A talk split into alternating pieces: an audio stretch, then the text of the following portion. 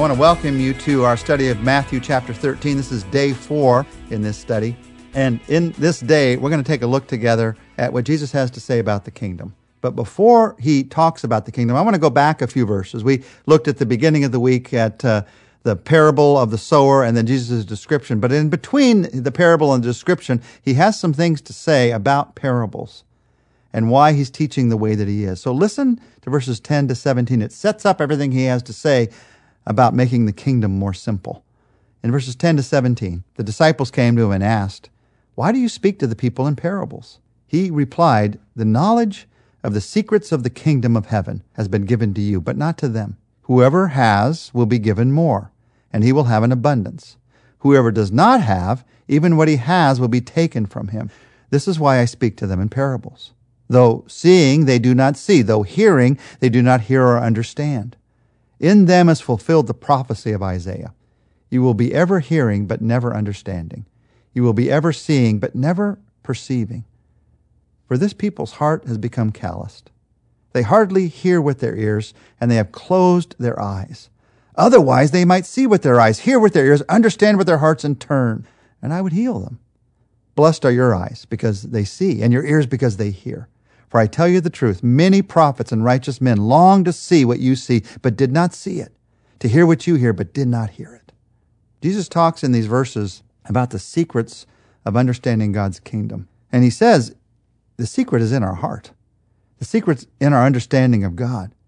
You notice he talks to the disciples and he says, Whoever has will be given more and he will have an abundance. He's not talking about material things in these verses. He's talking about the understanding of God's truth. And reduced to its simplest terms, this passage, Jesus is saying truth has to be acted on in order to be retained. You have to act on the truth in order to retain the truth. He's saying these that know the truth so well, they haven't acted on it, and so they're seeing it, but they're not understanding it. They're hearing it, but they're not comprehending it.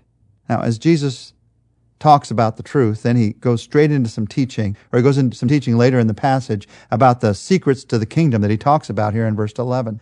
What are these secrets to the kingdom? What is God's kingdom like? Well, there are volumes and volumes of books that have been written on that, but in this one chapter, Jesus simplifies the kingdom.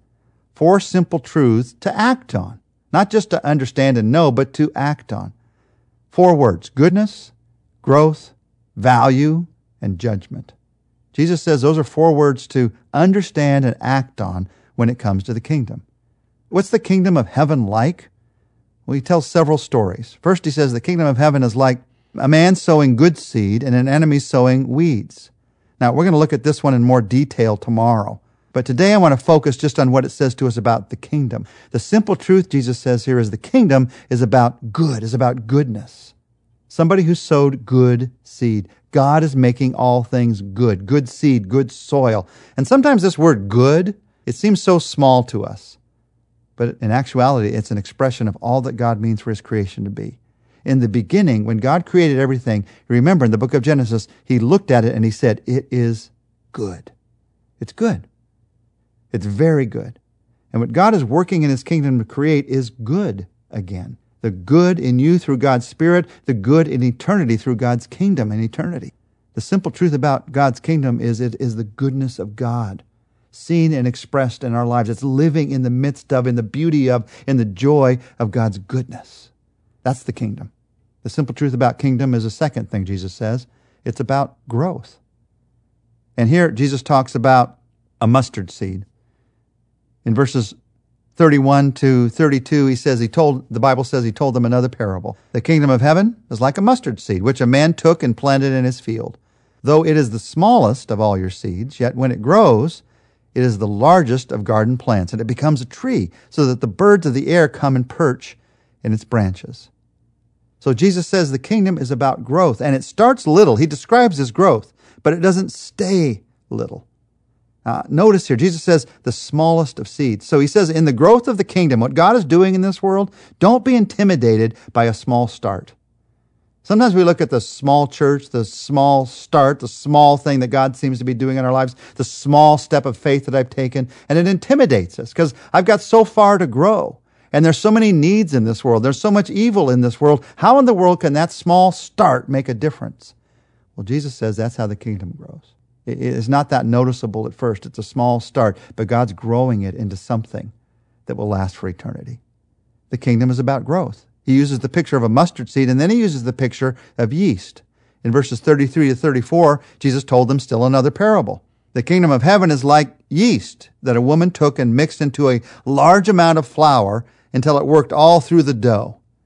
Now, Jesus spoke all these things to the crowd in parables. He did not say anything to them without using a parable. So it was fulfilled what was spoken through the prophet. I will open my mouth in parables. I will utter things hidden since the creation of the world. So these verses remind us what we're hearing now.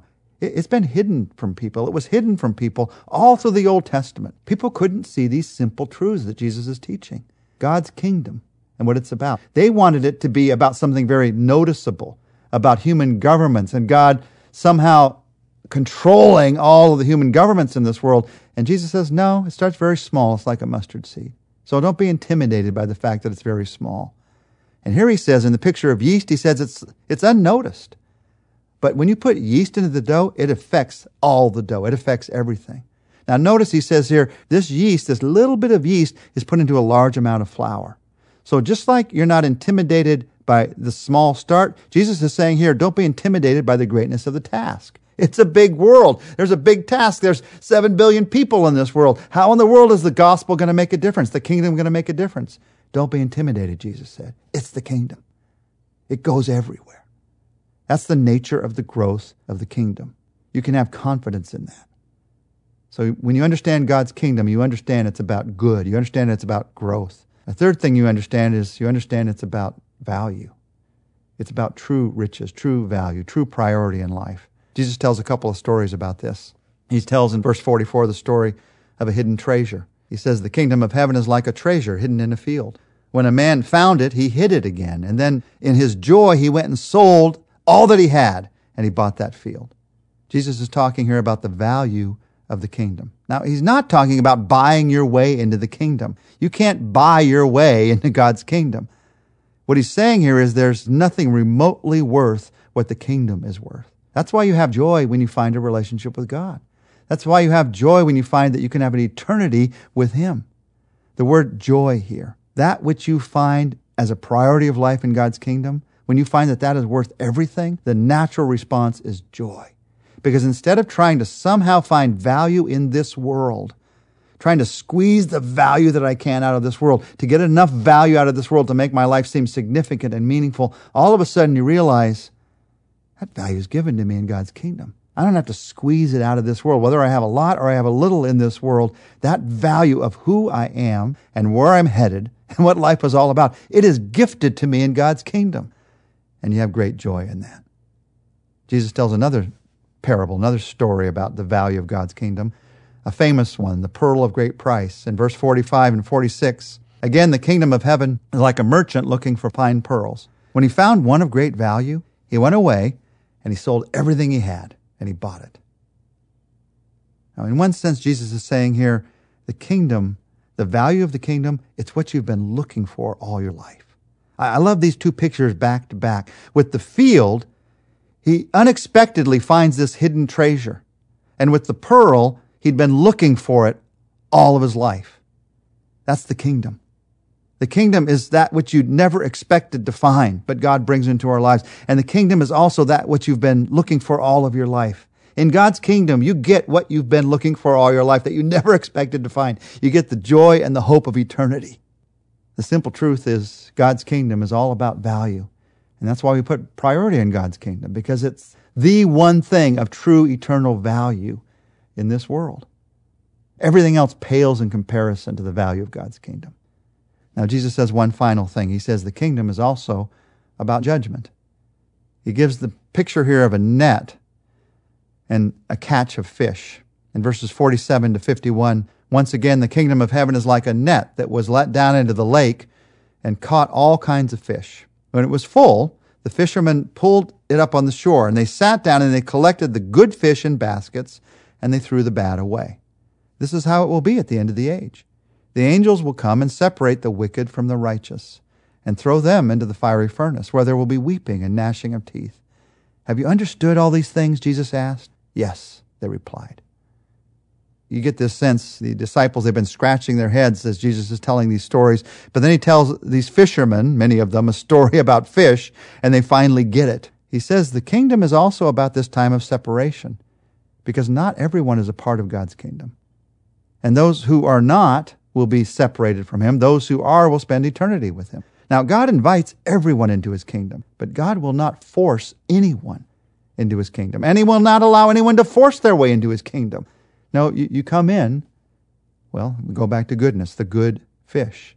You come in through the goodness of God. And the only way I can get the goodness of God applied to my life is through what Jesus did for me on the cross, the forgiveness that he offers me on the cross.